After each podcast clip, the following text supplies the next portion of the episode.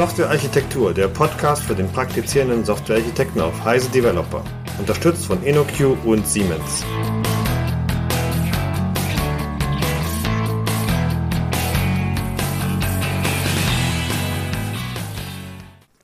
Hallo und herzlich willkommen zu einer neuen Episode des Heise Developer Podcasts. Heute zum Thema Spring und Spring IO mit äh, einem Gast, nämlich Oliver Gierke. Hallo Oliver.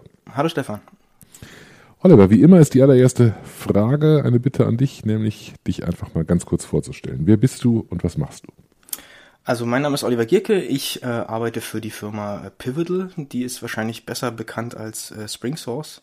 Ist sozusagen eine gerebrandete Version davon. Wir wurden irgendwie 2009 von VMware gekauft, ähm, haben dann da eine Weile als, als Abteilung sozusagen bestanden und wurden jetzt äh, Anfang letzten Jahres wieder ausgegründet ähm, und haben im Endeffekt die, die Technologien, die das äh, Spring Framework ausmachen, das Java Spring Framework, äh, sozusagen hier im, im Haus. Also das Spring Framework, Groovy, Grails, Redis, ähm, RabbitMQ, solche Technologien, Open Source Technologien. Mhm. Und dazu kommt noch äh, so ein Data-Aspekt aus der EMC-Ecke, weil das auch eine Mutterfirma von uns ist. Äh, Greenplump und äh, so eine Hadoop-Distribution und so weiter und so fort. Mhm. Ähm, ich selbst bin im Spring Data Team sozusagen angesiedelt, äh, leite da mit einem Team von drei, vier Leuten, ähm, die sozusagen an dem, an dem Spring-Modul zum Thema Datenbankzugriff arbeiten. Und ähm, ja, das bestimmt so mein, mein Tag eigentlich. Mhm. Über das Modul werden wir sicherlich noch ein bisschen sprechen. Ja. Ähm, wie viel Prozent deiner Zeit verbringst du mit, äh, mit Coden und wie viel Prozent deiner Zeit mit Vorträge halten?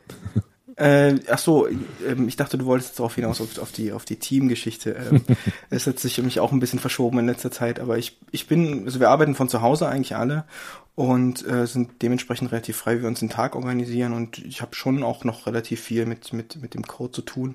Ähm, aber wann immer es sich ergibt, bin ich eigentlich irgendwie auch unterwegs, wie du schon sagtest, um auf Konferenzen über das Thema zu sprechen und das einfach vorzustellen und den Entwicklern nahe zu, nahe zu bringen. Mhm. Okay, ähm, die meisten Leute, zumindest die meisten äh, Entwickler und Architekten aus dem Java-Umfeld werden Spring zumindest ähm, rudimentär kennen. Ähm, mhm. Aber es schadet sicherlich nicht, wenn wir äh, nochmal grundsätzlich darüber gehen. Vielleicht kurz, wenn du uns vielleicht kurz mal erklärst, was sich hinter Spring eigentlich verbirgt.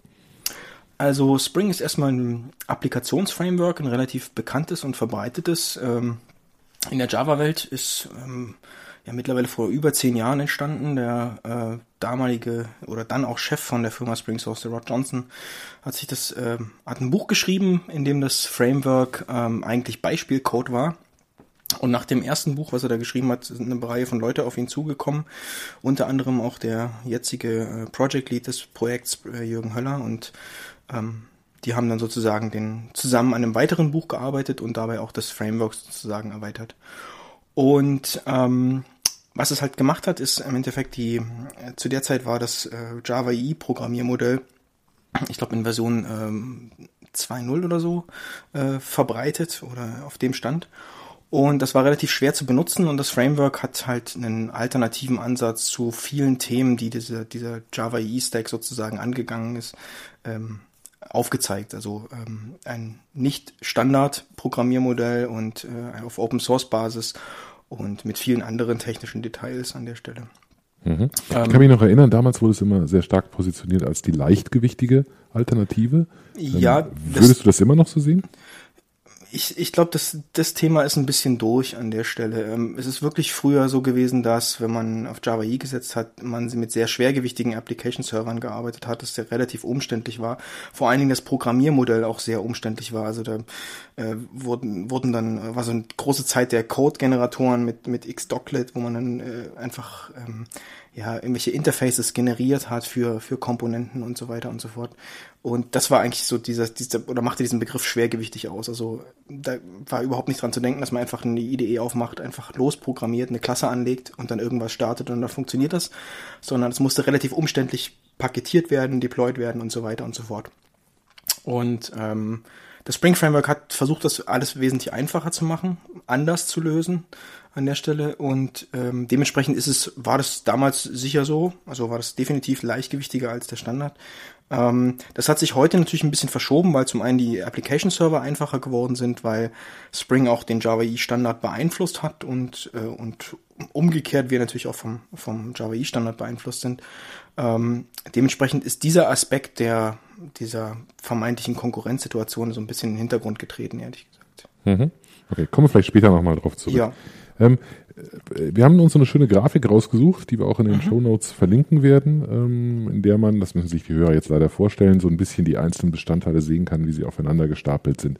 Vielleicht ja. können wir die der Reihe nach mal, mal durchgehen und starten einfach mal mit der untersten Schicht, ähm, aus der das Spring Framework besteht. Genau, also das, wenn, wenn, man, wenn man von Spring spricht, oder bei, intern sprechen wir eigentlich von zwei verschiedenen Dingen, einmal von Spring und einmal vom Spring Framework.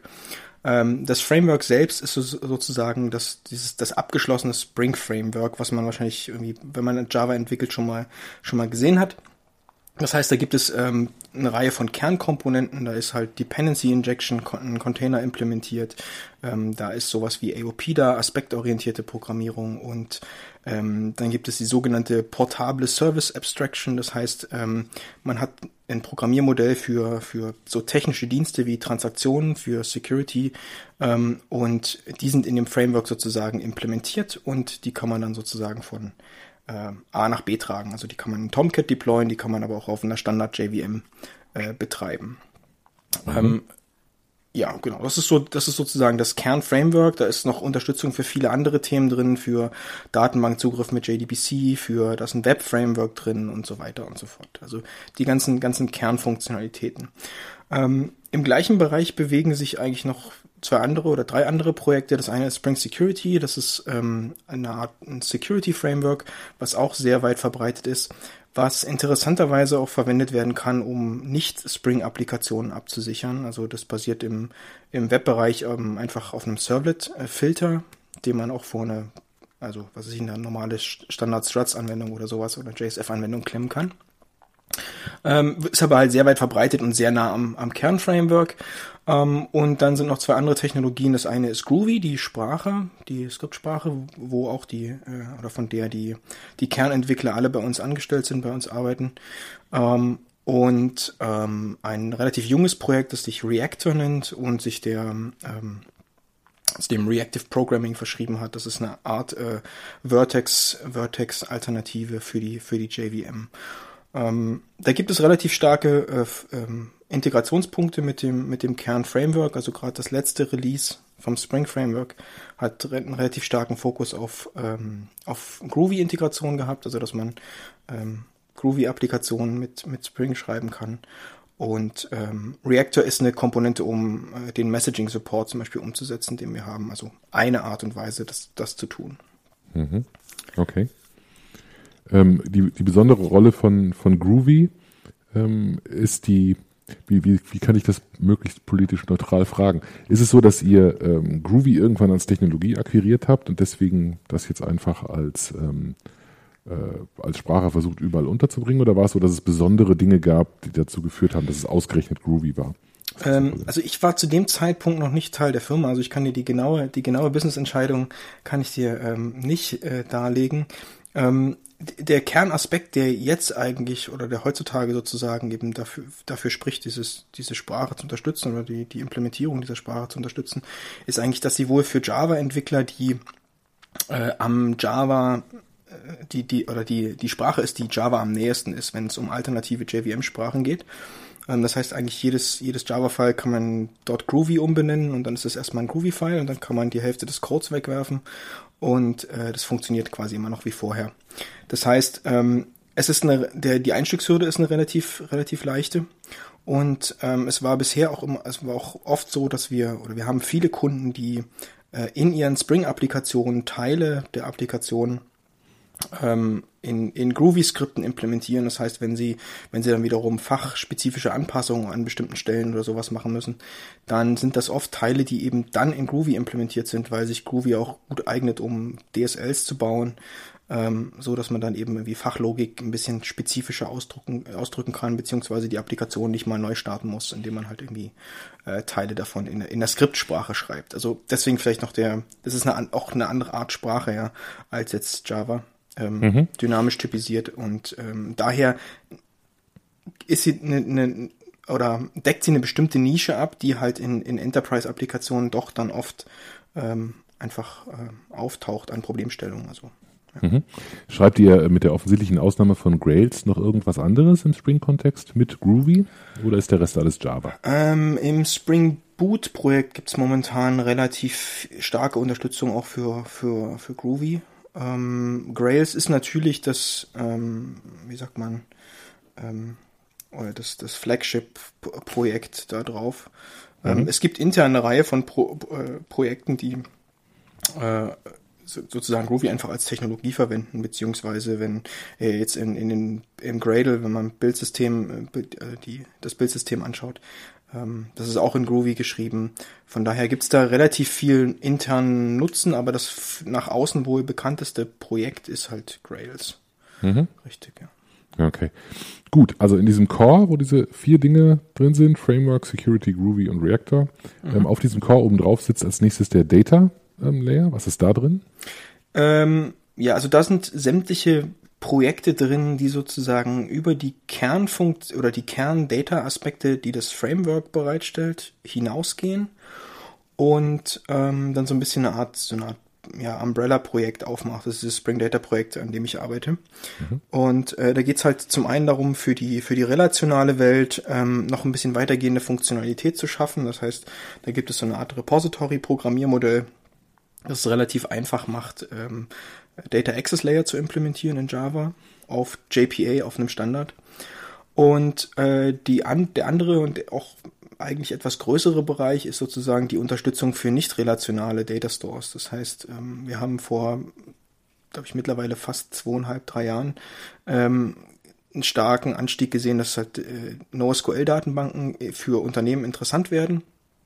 Äh, und äh, da war halt die Frage, okay, welche Unterstützung können wir da bieten? Wie, wie kann man das Programmiermodell vereinfachen? Weil der interessante Punkt hier an der Stelle ist eigentlich, dass sich eine Technologiegruppe dadurch kennzeichnet, was sie nicht ist. Das heißt, man hat im Umkehrschluss dann eigentlich einen großen Strauß von Technologien, die alle sehr anders sind und sehr anders funktionieren, aber diesem ominösen Bereich Data zuzuordnen sind. Und da ähm, war halt die Frage, wie können wir das so ein bisschen vereinheitlichen?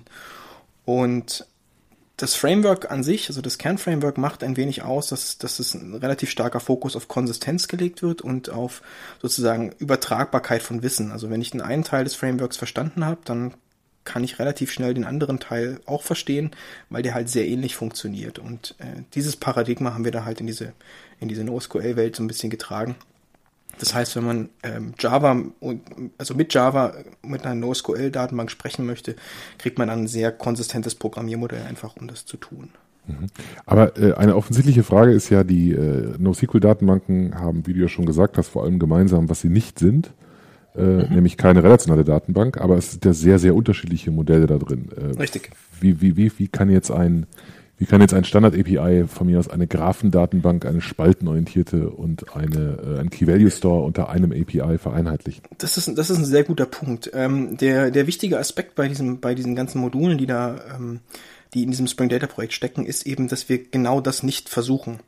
Ähm, also der, zu versuchen, ein einheitliches API über, ähm, über verschiedene Data Stores zu, zu stecken.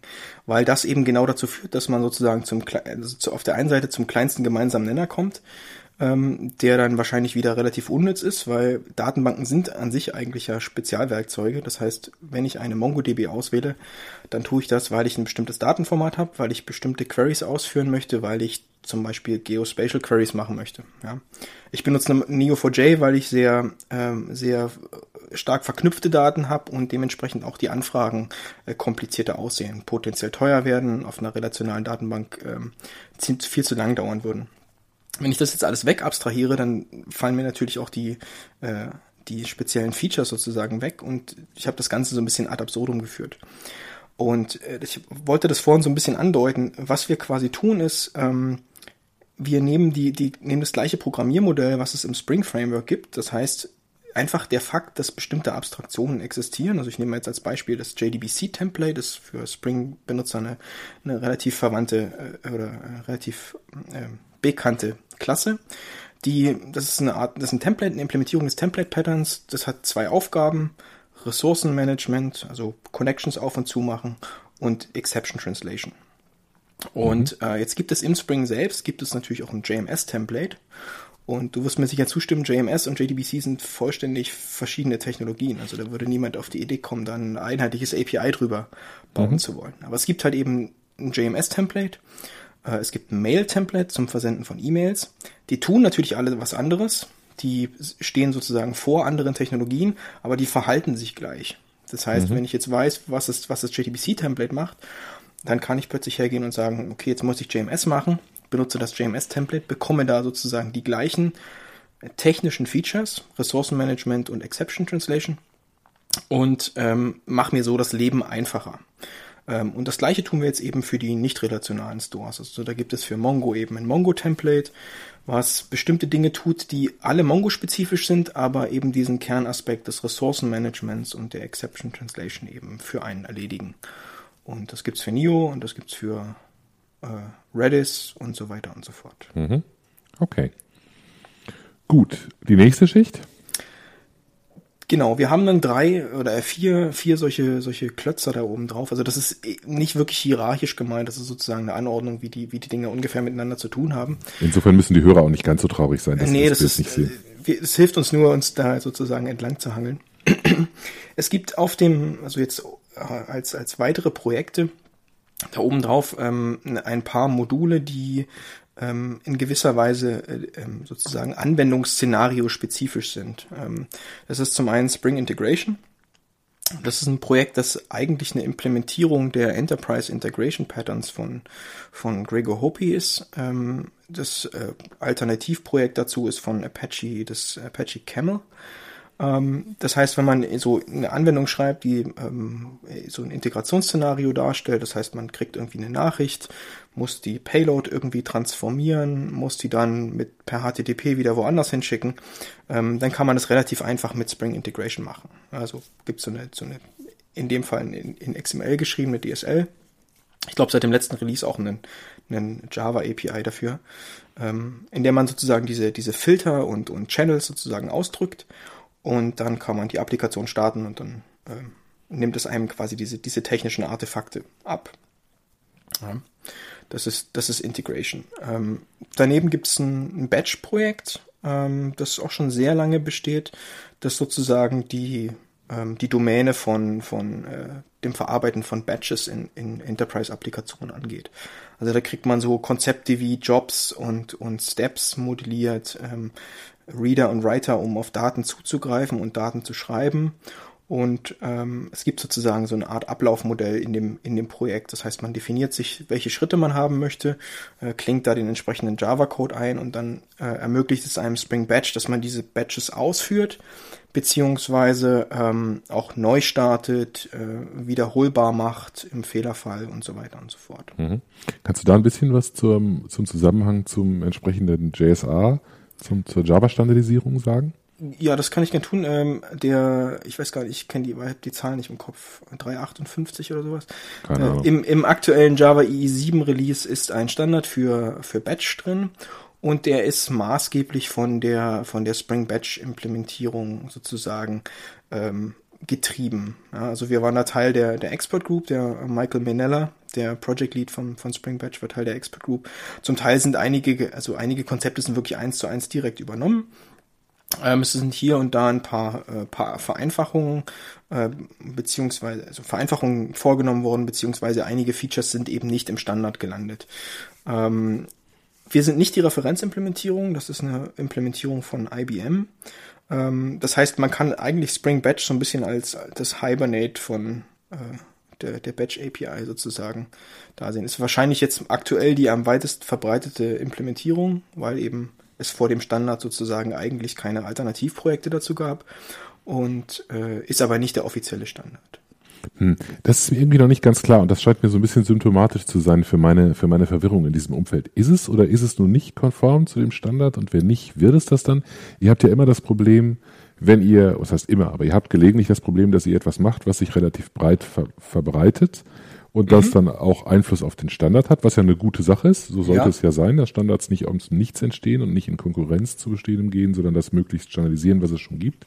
Aber dann müsst ihr ja immer entscheiden, ob ihr entweder ähm, eure bestehenden User äh, vergrätzt oder ja. äh, eben die nicht bekommt, die tatsächlich auf einen neuen Standard setzen wollen. Weil welche Entscheidung trefft ihr da?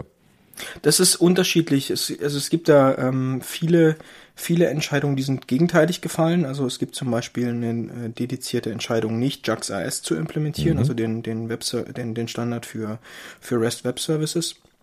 Äh, Im Fall von Batch sind wir eigentlich von Anfang an Teil der, Teil, Teil der Gespräche gewesen, sozusagen. Und ähm, da ist sozusagen das Batch, Spring Batch als Projekt auch in dem Fall unsere Kanzlerin sagt, alternativlos war. Also es gab halt keine Konkurrenzprodukte. Mhm. Ähm, hat sich da, hat man, hat sich auch der Standard sehr stark an dem Projekt orientiert. Ja. Mhm. Ähm, ich, soweit ich weiß, musste Michael, also vielleicht noch zu deiner Frage vorhin, ähm, also die aktuelle Spring Batch Version implementiert den Standard. Das ist, okay. es ist eigentlich auch, soweit ich weiß, das erste Mal, dass wir einen Standard in der Form implementieren. Mhm. Ähm, das Framework selbst hat sehr viel Unterstützung für verschiedene Standards, aber es ist bisher noch nie so gewesen, dass wir einen, einen Standard direkt implementiert haben, also ein Produkt sozusagen davon, eine Implementierung davon bereitgestellt haben. Ähm, genau, das war die Frage. Und die, deine andere Frage war noch, was ist das Entscheidungskriterium? Oft ist es eigentlich so, dass die, ähm, dass die Frage wirklich ist, ähm, inwieweit passt das sozusagen zu dem restlichen Stack, den wir haben. Bei JAXA-S war es halt so, dass zu dem Zeitpunkt ein bereits ein ein annotationsbasiertes Programmiermodell gab, Spring MVC, äh, für, für Web, ähm, für Web Services beziehungsweise ähm, ja, Webanwendung. Web-Applikationen, genau. Mhm. Und ähm, der Standard sozusagen so ausgefallen ist, dass er von den, von den Konzepten halt zum Teil erheblich auseinandergelaufen ist. Zum, zum, zum Teil ist er, ist er sehr nah an dem, was wir hatten. Ähm, und da wäre es jetzt halt schwierig gewesen, sozusagen einen einen Standard zu unterstützen, der sehr ähnlich ist, aber im Detail dann doch anders. Und dann haben wir halt gesagt, okay, das, es macht für uns wenig Sinn, sondern ähm, man kann in, in einem Spring-Container ähm, JAX-applikationen betreiben. Also da gibt's Integration, dass man sozusagen äh, Spring-Komponenten in die, in die äh, JAX-Ressourcen in, injecten kann. Aber ähm, wir behalten weiter das Spring MVC Framework einfach unter Umständen, um auch einfach ein bisschen schneller und flexibler mit neuen Features vorangehen zu können. Also, mhm. äh, das ist auch immer ein Aspekt dabei. Mhm. Okay, da wir ja beide REST-Fuzis sind, finden wir natürlich beide gut, dass Web Framework und Web Service Framework nicht zwei getrennte Sachen sind, sondern eins. Ja, das ist, ja, das ist, das ist vielleicht auch ein Teil der Entscheidung gewesen. Aber ja. gerade in dem, in dem Webteil hatte sich zu der Zeit zumindest relativ viel bewegt auch. Da ist jetzt im, mit dem, mit dem 4, 4.0 Release ist relativ viel zum Thema asynchrone Request-Verarbeitung hinzugekommen. Das sowas wäre halt in einem Standard, ähm, nur schwer möglich sozusagen in diesem, in diesem zeitlichen Rhythmus, aber da kommen wir vielleicht später noch kurz dazu. Mhm. Gibt's die, äh, gibt's für Spring Integration ähm, und Apache Camel als Konkurrent, das du gerade auch schon erwähnt, gibt's da auch Standardisierungsbemühungen? Bisher nicht. Ich wüsste auch nicht, dass da was auf dem Weg wäre, okay. ehrlich gesagt. Gut. Ähm, Spring MVC haben wir jetzt schon äh, ein bisschen angesprochen. Ich bin schuld an unserer. Das ist doch äh, gut. Dann haben wir den vierten, den vierten Block genau. schon angeschnitten. Vielleicht sagst du dazu auch noch ganz kurz was, jenseits des äh, REST Service oder RESTful Web Service Gedankens. Äh, ja, also es, halt, es gibt halt einen, einen Web-Framework sozusagen, das eigentlich zum Teil ähm, Teil des, des äh, Kern-Frameworks auch ist, also eigentlich damit ausgeliefert wird.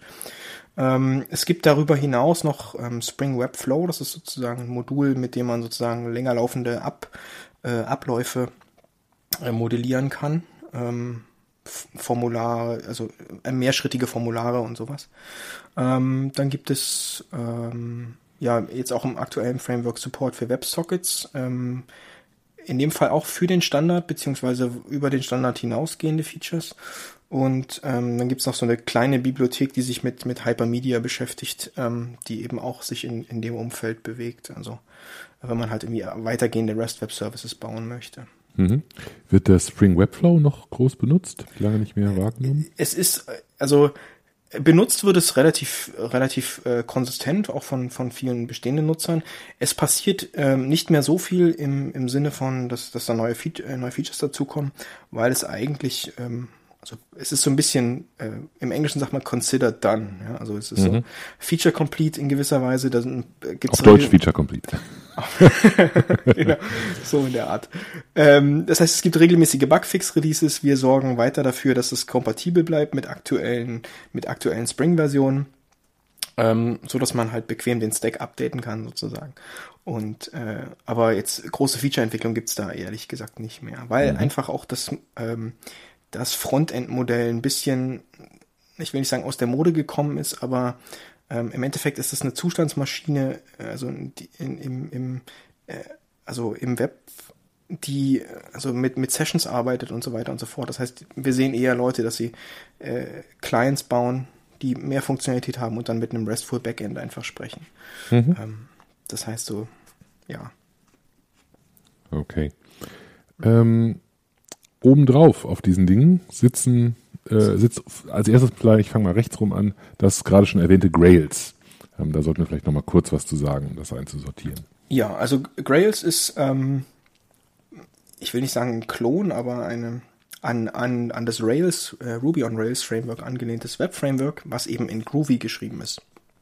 Mhm. Das heißt, man hat jetzt als, als äh, JVM-Entwickler ähm, eben diese, die Bequemlichkeiten, die man mit, mit dem Rails Framework bekommt, also Dinge wie Scaffolding und ähm, äh, ja, solche Dinge, äh, in der, äh, also auch als, als äh, Programmiermodell in der, auf der, auf der äh, JVM zur Verfügung muss oder programmiert dann in dem Fall einfach Groovy. Ja, also da mhm. werden, werden ähnliche, ähnliche Konzepte ähm, äh, gefahren. Es gibt in Grails dieses SCORM, so eine, so eine Art äh, Datenzugriffs-API für, für verschiedene Data Stores. Ähm, das Programmiermodell ist wirklich sehr ähnlich dem, dem, dem Rails-Framework. Es ist ein Web-Framework, ein dediziertes. Das heißt, man baut damit eine Web-Applikation und ähm, ja, es gibt da halt ein relativ großes Ökosystem an Plugins und so weiter mhm. äh, um drauf.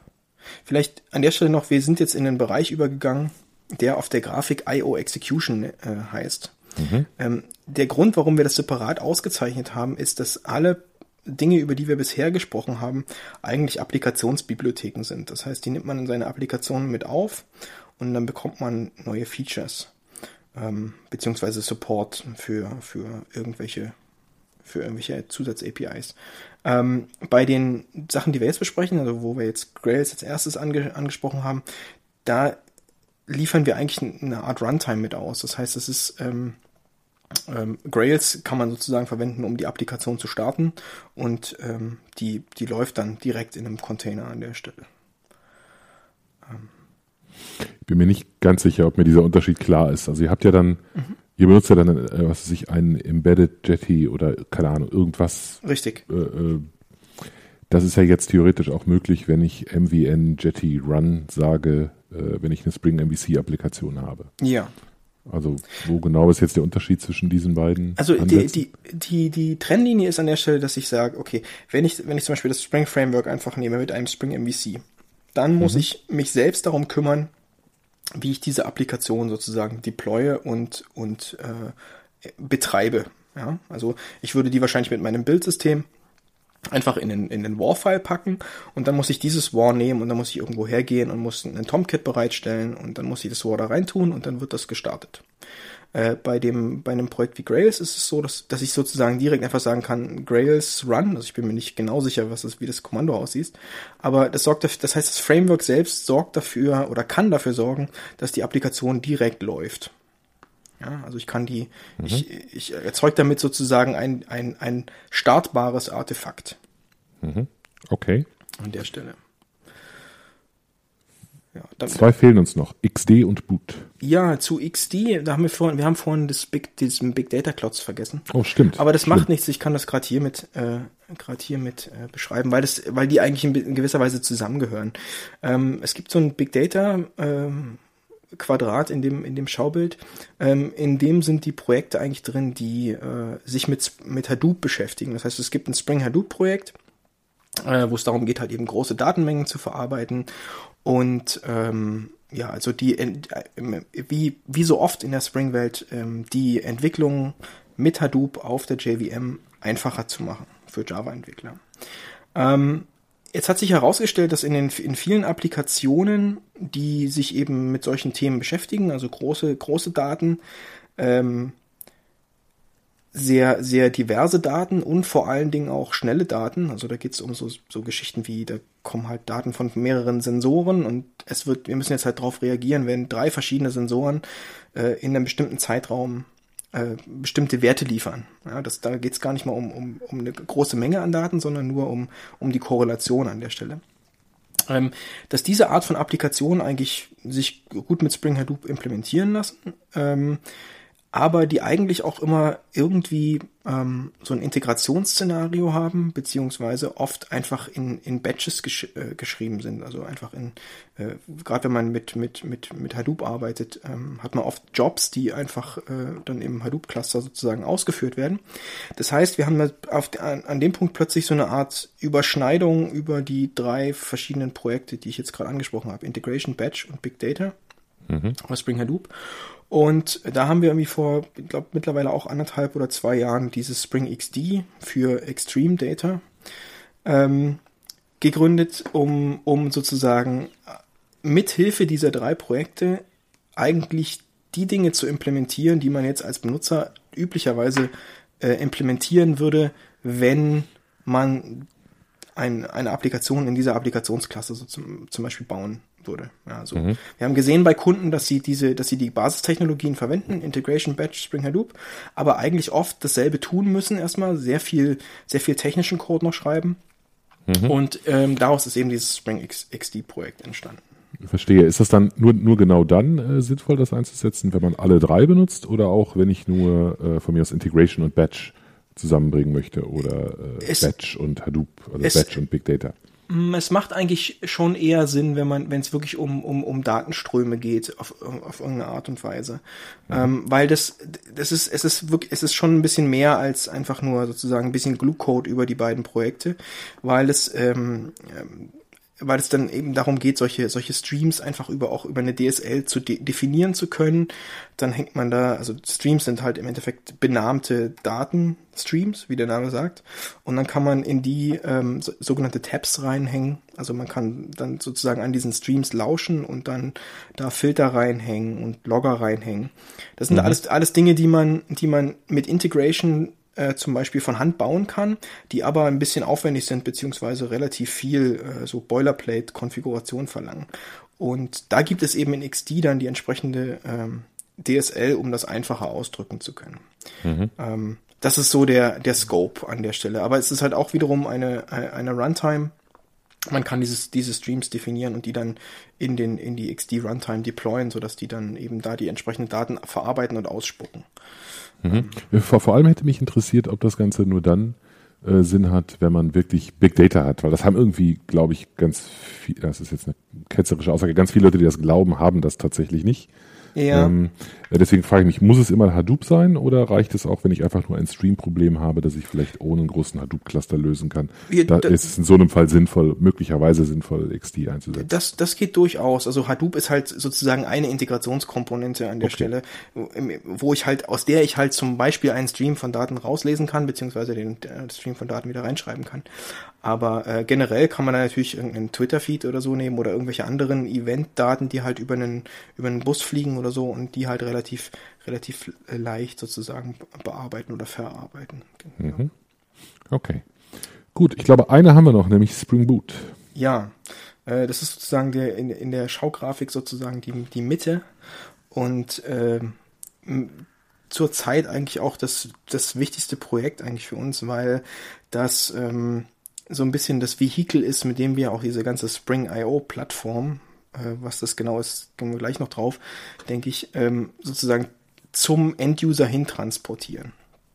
Ähm, also was Boot macht, ist, äh, das sind eigentlich drei Dinge, die jetzt vielleicht ähm, eigentlich aus dem, was, was ich bisher erzählt habe, aufgefallen sein müssten. Äh, zum einen, dass, dass man ein relativ breites Spektrum an Technologien hat, die verschiedenste Problemstellungen abdecken. Und dass das natürlich so eine Art großer Werkzeugkasten ist, aus dem man dann schön auswählen kann. Das Problem sich aber stellt, dass man ähm, eben diese Werkzeuge auch richtig auswählen muss. Und äh, wenn man dann im Bereich Softwareentwicklung ist, dann sind das meistens Bibliotheken, das heißt JARs. Die Dinger sind versioniert und dementsprechend muss ich oder bin ich in der Verantwortung, ähm, die in den entsprechend kompatiblen Versionen zu finden. Ja. Mhm. Und das ist bei einem, bei einem ähm, ja, Spielfeld von, von der Größe und den äh, verschiedenen Technologien relativ äh, ja, anspruchsvoll. Ja. Ähm, jetzt, jetzt wollten wir dieses Problem angehen und ähm, es hat sich herausgestellt, wir integrieren oder alle Projekte, alle Spring-Projekte integrieren mit knapp 700 Drittkomponenten, also 700 Nicht-Spring-Bibliotheken, die alle irgendwie natürlich einen eigenen Release-Zyklus haben und so weiter und so fort. Ähm, und ein, ein Kernproblem, was eben dieses Spring Boot angeht, ist, dass wir ähm, ein, ein, in dem Fall jetzt für die, für die Maven-Benutzer ein POM bereitstellen, in dem wir ein, ein sozusagen kohärentes Set an Dependencies beziehungsweise Spring Modul-Versionen ausliefern, so dass wir, äh, dass der Entwickler sozusagen nur noch sagt, ich hätte gern Spring Framework und ich hätte gern Spring Security. Und das POM was Boot ausliefert, bestimmt sozusagen erstmal die Versionsnummern, die Default-Versionsnummern. Okay. Ähm, das ist auch ein, eigentlich der, der, Kern und wenn nicht eigentlich das, das, das Hauptmerkmal dieser Spring IO Plattform ist sozusagen ein, ein kuratiertes Set von Bibliotheken ähm, in abgestimmten Versionen. Das heißt, wir haben, haben da intern relativ, relativ viel äh, Zeit und Arbeit reingesteckt, ähm, dann auch die einzelnen Bibliotheken, die einzelnen Module gegen diese speziellen Versionen zu, äh, zu bauen, um sicherzustellen, dass die halt alle miteinander funktionieren. Mhm. Ich habe noch nicht ganz kapiert, was, äh, was Spring Boot jetzt eigentlich ist. Ist das eine Menge von POMs oder ist es ein, ein Tool, mit dem ich dann das auswähle? Was genau sehe ich denn, wenn ich das benutze? Ähm, wenn du das benutzt, ist es erstmal, sind das eigentlich Dependencies, also wenn man jetzt eine Java-Applikation baut mit Spring Boot, ist es, sind das, äh, zum einen ist es ein, ein Parent-POM, kann es sein, mhm. muss es aber nicht. Ähm, und es ist eine Menge von, von Dependencies, die man hat, die unterschiedliche Dinge tun, weil die Dependencies wiederum äh, einfach nur POMs sind ähm, oder halt einfach direkte Bibliotheken. Also es gibt eine Reihe von, äh, von Star sogenannten Starter-POMs, ähm, die ein wenig anhand der Applikationsklassen entlang geschnitten sind, die wir hier gerade eben diskutiert haben. Also es gibt zum Beispiel einen Spring Boot Starter Web. Ähm, in dem kriegt man jetzt eben äh, also die entsprechenden benötigten Dependencies des Spring Frameworks. Man bekommt äh, ein aktuelles Jackson. Man bekommt ähm, äh, was gibt's äh, für die für Webseiten der, der Standard äh, das Standard die Standard Template Engine, die wir ausliefern, ist Timeleaf.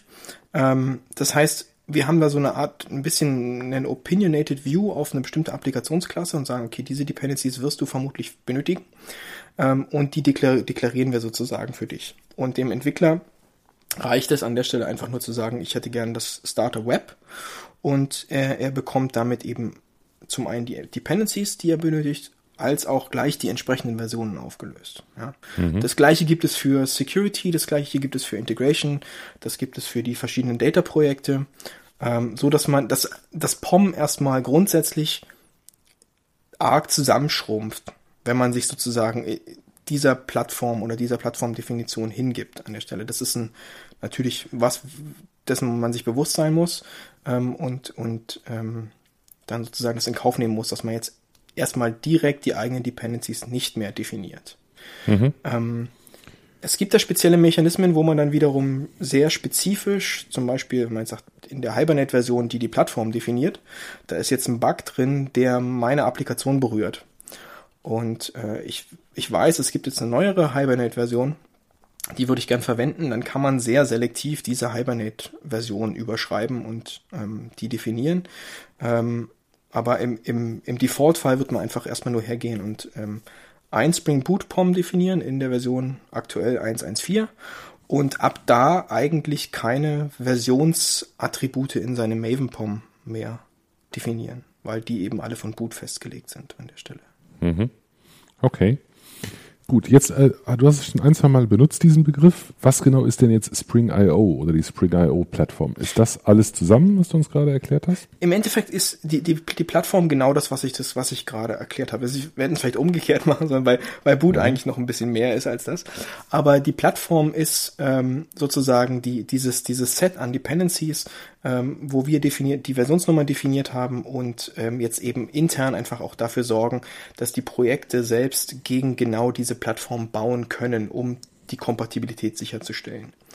Ähm, was, was der, was der Kunde sozusagen oder der, der Enduser davon hat, ist, dass er eben äh, weniger damit zu tun hat, sich die Jars zusammenzusuchen und auch eigentlich weniger in Kompatibilitätsprobleme sozusagen reinlaufen sollte.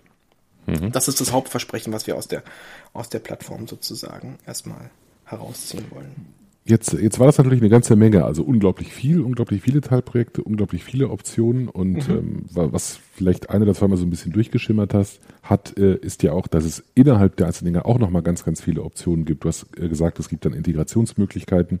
Ähm, ich habe immer das Gefühl, Spring unterstützt absolut alles, was es irgendwo gibt. Es gibt irgendwie nichts, was man nicht auch noch irgendwie äh, rein reinpluggen kann. Ja. Ähm, jetzt äh, bin ich persönlich ein großer Anhänger des Minimalismus. Das klingt jetzt wie die absolute Antithese dazu. Oder liege ich da falsch und du, du bist der Meinung, dass man mit Spring auch ganz, ganz kleine, zarte Dinge mit ganz, ganz wenig Abhängigkeiten bauen kann. Was ist denn so ein minimaler Footprint von einer Spring-Applikation? Ähm, Oh, das, das, das ist schwer zu, schwer zu beschreiben. Ähm, ich versuche das mal von, von der, von der, von der Minimalismus-Seite sozusagen anzugehen. Mhm. Ähm, wenn man, äh, Java-Applikationen sind ja generell oft eigentlich davon getrieben, ähm, dass sie relativ viele Bibliotheken verwenden, weil ich glaube, die ein Großteil der, oder ja, ein Großteil der Popularität der Java-Plattform ist, dass es halt eben so viele äh, Bibliotheken gibt, die bereits bestehen oder einfach Probleme bereits gelöst haben. Ja, die ganzen Apache-Bibliotheken, die es gibt, ähm, das Spring Framework. Ähm, das heißt, als, als Java-Entwickler ist man eigentlich in der, in der ähm, günstigen Position, dass man viele Dinge, die äh, viele technische Dinge vor allen Dingen eben nicht mehr selbst lösen muss und auf bestehende Bibliotheken zurückgreifen kann. Ähm, das sorgt natürlich erstmal generell dafür, dass eine, eine Java-Applikation, wenn ich die einfach eine Web-Applikation zum Beispiel schreibe, dass ich da vermutlich relativ viele Fremdbibliotheken drin habe und, und die eben, die eben verwende. Ähm, das heißt, ich laufe da mit einem Footprint von, was weiß ich, 14, 15 Megabyte wahrscheinlich durch die Gegend an der Stelle. Mhm. Ähm, das Framework an sich, also die, aus, aus Spring-Sicht ist es so, dass wir eigentlich immer da, damit sozusagen gearbeitet haben, die, die einzelnen Teilkomponenten äh, sehr unabhängig voneinander zu gestalten, also soweit es möglich ist.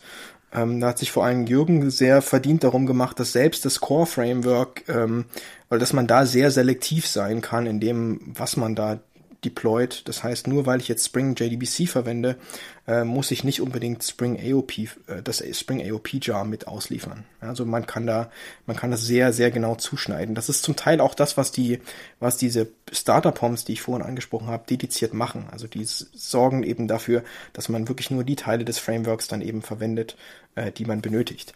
Auf der anderen Seite ist es natürlich so, dass ich, wenn ich eine Web-Applikation schreibe und da eine ähm, sozusagen HTML-Views rausgenerieren möchte, dann ähm, kann man sich natürlich darüber unterhalten, ob jetzt äh, die eine, eine Templating-Engine vielleicht ein zu schwergewichtiger Ansatz dafür ist. Ähm, der Punkt ist, dass es in der, also in der Java-Welt eigentlich man zu dem Ergebnis gekommen ist, dass man diese Templating-Engine verwenden möchte. Da gibt es jetzt eine Reihe von Implementierungen und äh, dementsprechend ist dann für uns eher die Frage sozusagen, welche ist denn sozusagen die populärste, die sinnvollste und welche liefern wir bei Default dann eben mit, mit der Plattform aus. Ja, das ist so, das ist so der Schritt eigentlich. Mhm. Und wie, äh, also entscheidet ihr das? Liefert ihr eine per Default aus oder muss ich mich immer oder ist es nur Frage der POMs, die ich anziehe? Der das ist der, das ist eigentlich auch wieder ein interessanter, ist ein interessanter Unterschied zwischen dem, dem, dem einfach dem Framework beziehungsweise dem ganzen Ökosystem, wie ich es vorhin beschrieben habe, als Ökosystem mhm. und I.O. als Plattform beziehungsweise Boot als dem Vehikel, was man sozusagen als Entwickler dafür in die Hand bekommt, weil das Ökosystem äh, ganz stringent sagt, ähm, wir lassen den Nutzer das entscheiden Ja, weil der kann vor verschiedenen Anforderungen stehen. Für den kann jetzt aus den drei Template Engines, aus, aus welchen Gründen auch immer, die eine jetzt genau die richtige sein. Ja, aus, kommt auf die Anforderungen an, die er hat und so weiter und so fort. Ähm, das heißt, es gibt, es gibt da eine gewisse Flexibilität, die aber eine Komplexität in sich birgt, weil wir halt mehrere mhm. Bibliotheken unter, äh, ähm, unterstützen müssen. Auf der anderen Seite ist es so, dass wenn jemand eine Applikation anfängt und sagt, ich würde einfach gerne nur eine Web-Applikation mit Java schreiben, dann will man den eigentlich nicht erstmal eine Woche vor eine sozusagen Requirement-Analyse stellen und dann welche, welche Template-Engine er denn gerade aus, auswählen möchte. Dementsprechend geht jetzt Boot her und ist dann an der Stelle wiederum äh, sehr opinionated und sagt, ähm, okay, by default, wenn du JPA machst, dann wirst du wahrscheinlich Hibernate verwenden wollen. Beziehungsweise wenn du Web äh, machst, dann wirst du, jetzt kriegst du erstmal Jackson und Spring MVC und so weiter mhm. und so fort. Mhm. Ähm, ja. Okay, also Spring Boot ist sozusagen das Opinionated auf den vielen, vielen exakt, Optionen des Frameworks. Genau. Okay, das ist sehr schön erklärt. Gut, wir haben äh, vorhin gerade schon mal ein bisschen angesprochen, den einen Aspekt von, von Spring versus äh, Rest der Welt, beziehungsweise zumindest mal Spring versus Java EE, gibt ja auch noch andere Optionen. Mhm ähm, nämlich die Leichtgewichtigkeit. Ähm, aber das ist nur einer von vielen Aspekten. Was ist denn deine, deine Sicht dazu? Ist es ein Entweder-Oder? Muss ich mich für Spring oder Java EE entscheiden? Ähm, ist es eher etwas, was man gemeinsam macht? Was sind Kriterien, wann man das eine, wann man das andere bevorzugen sollte? Wie ist, wie ist deine Sicht dazu? Die, die interessanteste Frage aus diesem Strauß von Fragen ist eigentlich, was man damit meint, wenn man sagt, man macht Java EE. Mhm. Ähm, weil der, der Punkt ja ist, dass Java E eigentlich, äh, da sind zwei, zwei wichtige Aspekte daran und ähm, das Spring Framework inter, integriert mit dem einen Aspekt wesentlich besser als mit dem anderen. Ähm, der, die, die zwei Aspekte sind, das eine ist, ähm, dass Java EE eigentlich eine Sammlung von Spezifikationen ist und das andere ist, dass da ein sehr Applikationsserver-zentrisches Programmiermodell äh, sozusagen man ausgeliefert bekommt oder sich dem hingibt, wenn man sagt, man macht Java EE. Ähm, das heißt, der, der Kernunterschied erstmal zwischen den beiden Ansätzen ist eigentlich, dass das Spring Framework sagt, ähm, das Programmiermodell, also die Art und Weise, wie man seine Applikationskomponenten baut und strukturiert, das bleibt bei der Applikation, während die Java E-Welt sagt, ähm, das Programmiermodell wird definiert und lebt im Server sozusagen.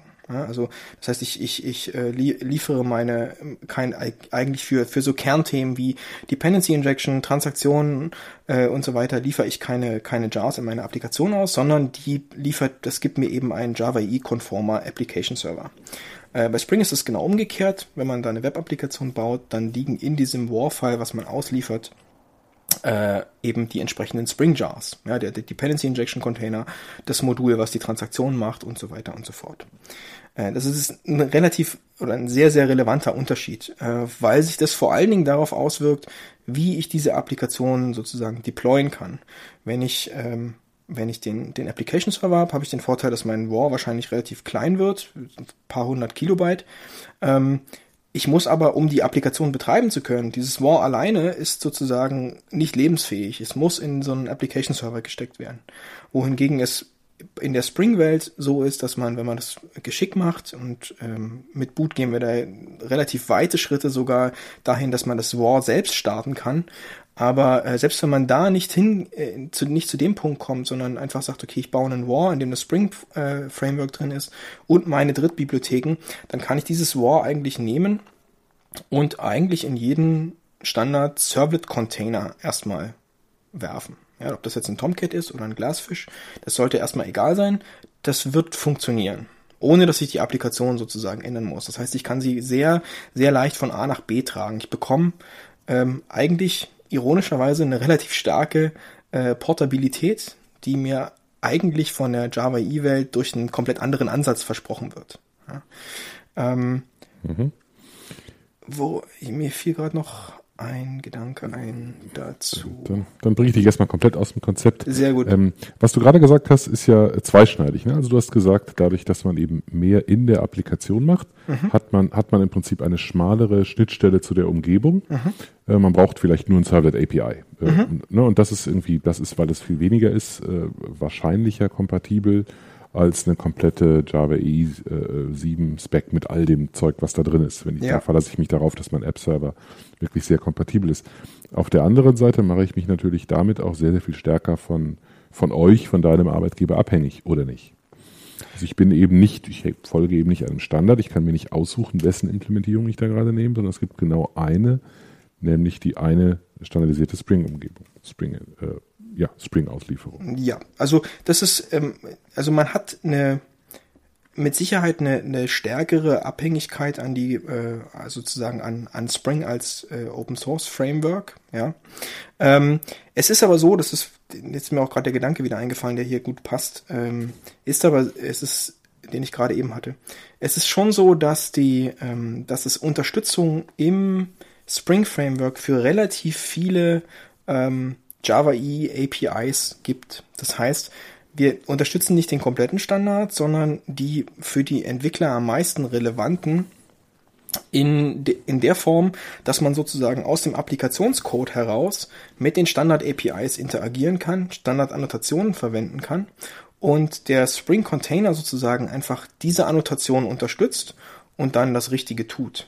Das heißt, ich habe weiterhin die Möglichkeit, ähm, Applikationscode zu schreiben, der eigentlich gar nicht von Spring abhängt. Also ich kann add inject verwenden, ich kann das neue JTA äh, add transactional verwenden, also standardisierte Annotation, kann mein Code komplett gegen den Standard entwickeln.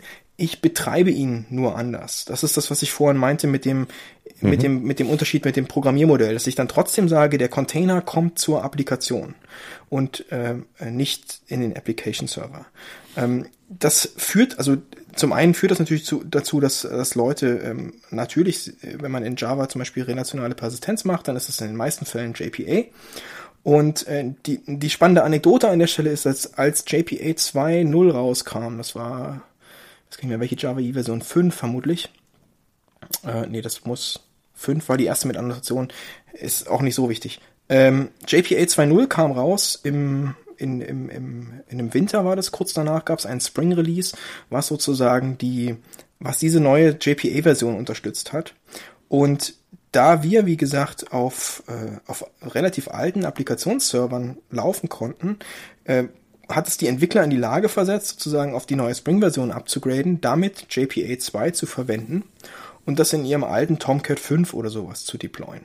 Das heißt, mhm. die, die mussten nicht auf Applikationsserver warten oder auf Applikationsserver-Hersteller äh, warten, bis die sozusagen die neue Spezifikation implementiert haben, sondern die konnten einfach ein Hibernate nehmen, was die aktuellen Features hat, also in aktuellen JPA 2.0 Features damals, und konnten die in einer sehr alten Laufzeitumgebung sozusagen verwenden. Das heißt, wir haben im Endeffekt dann zu einem gewissen Grad dafür gesorgt, dass JPA 2 relativ stark oder sich relativ schnell einfach auch verbreitet hat, äh, weil es die Entwickler so ein bisschen von dem, von dem Server, ähm, äh, naja, nicht, nicht abtrennt, aber ähm, also diese, diese Abhängigkeit nicht so, nicht so arg darstellt. Mhm. Ja. Okay. Wie, ähm, wie ist denn generell die Offenheit gegenüber äh, anderen als der von euch sanktionierten JVM-Alternativsprache? Also wie sieht's mit, äh, was weiß ich, ähm, Scala und Closure und was es alles uns noch so gibt, was an JVM-Sprachen im Moment existiert aus? Ähm, also wir beobachten es relativ, relativ interessiert. Ähm, der Hauptfokus ähm, liegt allerdings natürlich, wie man sich wahrscheinlich denken kann, auf Java als Sprache. Wir haben auch relativ viel mit dem, mit dem Java 8 Team vorab gemacht und waren eigentlich, glaube ich, letztes Jahr im November schon mit den ersten Spring 4.0 Candidate, Release Candidate Versionen da, die eben aktuelle Sprachen, äh, aktuelle Sprachfeatures von Java 8 unterstützt haben. Mhm. Ähm, also was vor allen Dingen vermut, also ich bringe das jetzt gerade nochmal auf, weil äh, das Thema Lambdas und so weiter ja äh, mhm. unter anderem ein Grund war, warum vielleicht der ein oder andere Entwickler nach, nach alternativen Sprachen geschielt hat. Ähm, das heißt, wir sind mit dem, mit dem Language Engineering Team von, bei Oracle ähm, relativ, relativ eng verdrahtet, ähm, um sozusagen sicherzustellen, dass wir auf der neuesten Version eben funktionieren. Was direkt alternative Sprachen angeht, ist das ähm, ein, ein, ein, ja, ein sehr, sehr unterschiedlich aussehendes Feld an der Stelle. Ähm, es ist oft so, dass die Sprachen ähm, oder dass das Spring Framework äh, eigentlich Probleme gelöst hat, die ähm, eigentlich aus den Sprachprobleme von Java sind. Sprachprobleme in Anführungsstrichen, ähm, weil das einfach Designentscheidungen waren, die in Java irgendwann getroffen wurden und dann seitdem lebt man halt mit denen. Also der Klassiker ist halt sowas wie Transaktionen und Security mhm. Methoden. Ähm, es ist halt mit AOP, aspektorientierter Programmierung implementiert, äh, im Spring-Fall in den meisten Fällen mit JDK-Proxys. Ja, das heißt, man, es gibt in, in Java eben keine Möglichkeit, ähm, also kein in der in die Sprache eingebaute Möglichkeit, Methodenaufrufe abzufangen ähm, und dann irgendwas zu tun und dann die eigentliche Methode aufzurufen, also eine Art Interception-Mechanismus. Ähm, mhm. deswegen hat man dann eben aspektorientierte Programmierung äh, entwickelt. Ähm, und um, um das sozusagen möglich zu machen auf der JVM. Bei den neueren Sprachen ist es jetzt halt so, dass die ähm, oft einfach aus diesen Fehlern so gelernt haben und ähm, es sozusagen nicht mehr die Notwendigkeit gibt, zum Beispiel ähm, vielleicht in Scala sowas wie AOP zu machen, weil man da eben Higher Order Functions verwenden kann, um genau das gleiche zu erreichen wie mit einer Add Transactional Annotation im, im, im Falle von Spring. Ähm, es gibt, wenn wir gerade bei Scala sind, nichtsdestotrotz ein Spring Scala Projekt, ähm, was aber eigentlich eher äh, sozusagen Glue Code ist, äh, der dafür sorgt, dass ähm, der Spring Container in einer in Scala implementierten Applikation genauso funktioniert wie in einer Java implementierten Applikation. Da gab es ein paar Herausforderungen, weil äh, bestimmte der, der Scala-Compiler die Klassen zum Teil anders ähm, sozusagen oder ein bisschen für uns ungünstig äh, kompiliert. Ähm, und äh, einfach auch dieses das Thema Java-Konfiguration, also Applikationskonfiguration in Java, äh, dass das in, in Scala eben dann so funktioniert, wie man sich das, wenn man von Scala kommt, eben vorstellen würde, also idiomatisch zur Sprache. Ähm, Groovy hatte ich, hatten wir vorhin schon besprochen. Ähm, fällt dir noch was anderes ein? Ich glaube. Äh, Closure JRuby wüsste ich jetzt nicht dass es da irgendeine besondere es, Integration ich, gäbe. Ich glaube, da gilt auch das, was ich vorhin wie kurz, angesprochen habe. Es, es ist oft so, dass in den alternativen Sprachen sich zum Teil diese Herausforderungen einfach nicht stellen, die man, hm. die man eben ähm, lösen wird äh, oder mit mit mit Sachen mit Sachen löst oder mit Sachen im Spring Framework löst. Ähm, ich kann mir ich habe oh, zum Beispiel äh, oft gesehen, dass äh, zum Beispiel die Spring Data Bibliotheken aus dem aus dem Scala Umfeld einfach verwendet werden, weil sie sich relativ nett benutzen lassen und sie auch der der der Idio, den idiomatischen äh, Programmier äh, Patterns nicht sehr im Wege stehen. Aber mhm. da, da ist man dann eher bei anderen Themen, wo man sagt, würde ich zum Beispiel aus Scala heraus überhaupt sowas wie Hibernate verwenden? beziehungsweise JPA oder sorgt nicht die Sprache sogar dafür, dass ich eigentlich ganz andere Mechanismen habe, um Datenbankzugriff zu machen und bessere Mechanismen oder zumindest andere Mechanismen. Äh, dementsprechend braucht es halt diese ganze Hibernate-Integration oder sowas unter Umständen einfach für, für alternative Sprachen dann gar nicht. Eine, eine Frage, die man berechtigterweise durchaus auch für Groovy stellen könnte, aber lassen wir ja, das. Es, es, ist, es ist da oft so, dass wir, dass wir einfach ähm, äh, dass wir oft einfach sehen, okay, da gibt es natürlich bessere Wege, aber ähm, es ist nun mal so, dass halt einfach ähm, 80 Prozent der Java-Entwickler, wenn sie mit einer relationalen Datenbank sprechen, heutzutage JPA verwenden. Ob das jetzt immer die richtige Lösung ist oder nicht. Ähm, trotzdem muss man jetzt nicht sich hinstellen und mit, auf, mit den Finger auf die zeigen und sagen, ihr macht das alles falsch, das geht anders viel besser, sondern kann man wieder dafür sorgen, dass die das trotzdem irgendwie relativ schmerzfrei einfach tun können. Ja? Mhm. Ähm, das ist, ist es oft so, dass es natürlich unter Umständen einfach eine technisch bessere Lösung gäbe, aber die reale Welt halt vielleicht noch nicht ganz da ist an mhm. der Stelle. Du hast vorhin schon gesagt, im Moment ist ein, ein Projekt, das bei euch sehr viel Fokus genießt, ist äh, Spring Boot. Gibt es mhm. noch andere Dinge, die wir für die unmittelbare Zukunft erwarten können? Andere spannende neue Entwicklungen? Also ich, ich glaube, dass in Boot noch sehr viel Potenzial drin steckt. Ich habe relativ viele Sachen eigentlich jetzt äh, dann, was Boot angeht, gar nicht erwähnt. Also da sind, ähm, ähm, da ist, da können wir vielleicht auf den, die Episode verweisen, die du mit dem Eberhard gemacht hast zum Thema mhm. äh, Microservices, also äh, Boot ähm, äh, erlaubt es halt eben äh, startbare Jars zum Beispiel zu bauen, also eine, eine Web-Applikation direkt in einem Jar zu haben, die man mit Java-Jar starten kann. Ähm, daran hängt eigentlich dann ein ganz ein komplettes Architekturmodell, äh, wo man, dass man halt sagt, okay, wir bauen eigentlich mehrere, mehrere kleinere Applikationen, die wir individuell starten können und, und pflegen beziehungsweise verwerfen, wenn nötig. Ähm, und daran hängt, an diesem Applikationsmodell hängt natürlich auch hängen solche Dinge wie, äh, dass die Applikation monitorbar sein muss, dass sie äh, ähm, ja einfach ähm, ja bestimmte Metriken nach außen reicht und so weiter und so fort.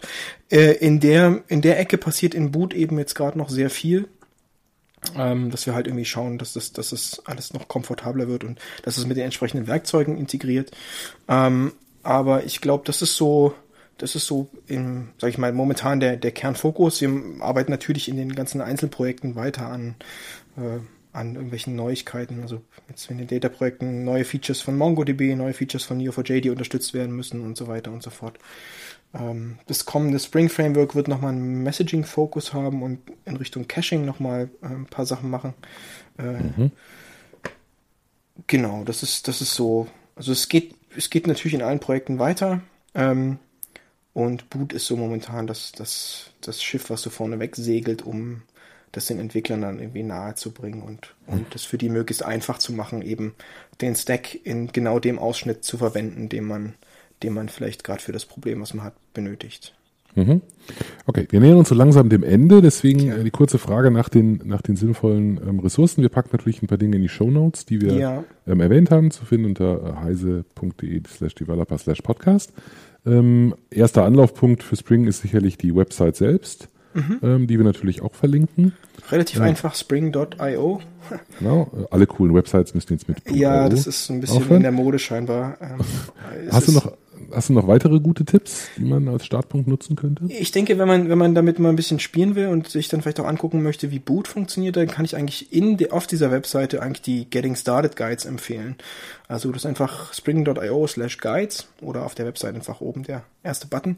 Da kriegt man so äh, in so 10 Minuten Häppchen ähm, Task-fokussierte Guides. Also man kriegt halt sowas wie, ich würde gern äh, Web-Content ausliefern also eine, einfach eine Webseite, eine dynamische Webseite.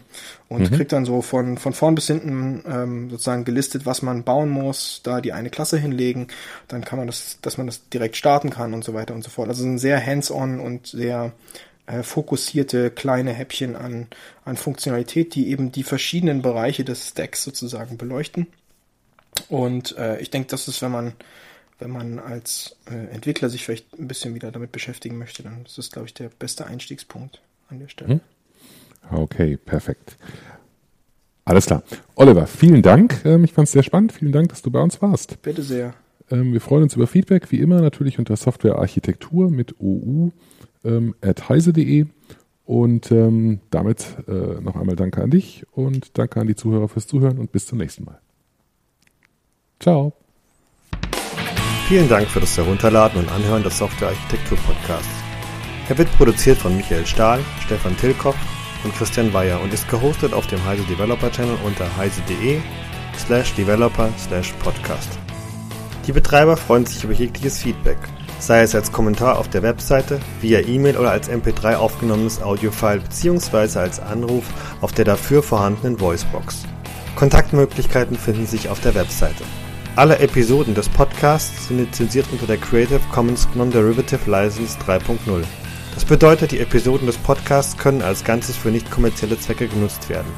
Änderungen sind nicht erlaubt, es muss nur die Quelle angegeben werden. Näheres unter creativecommons.org.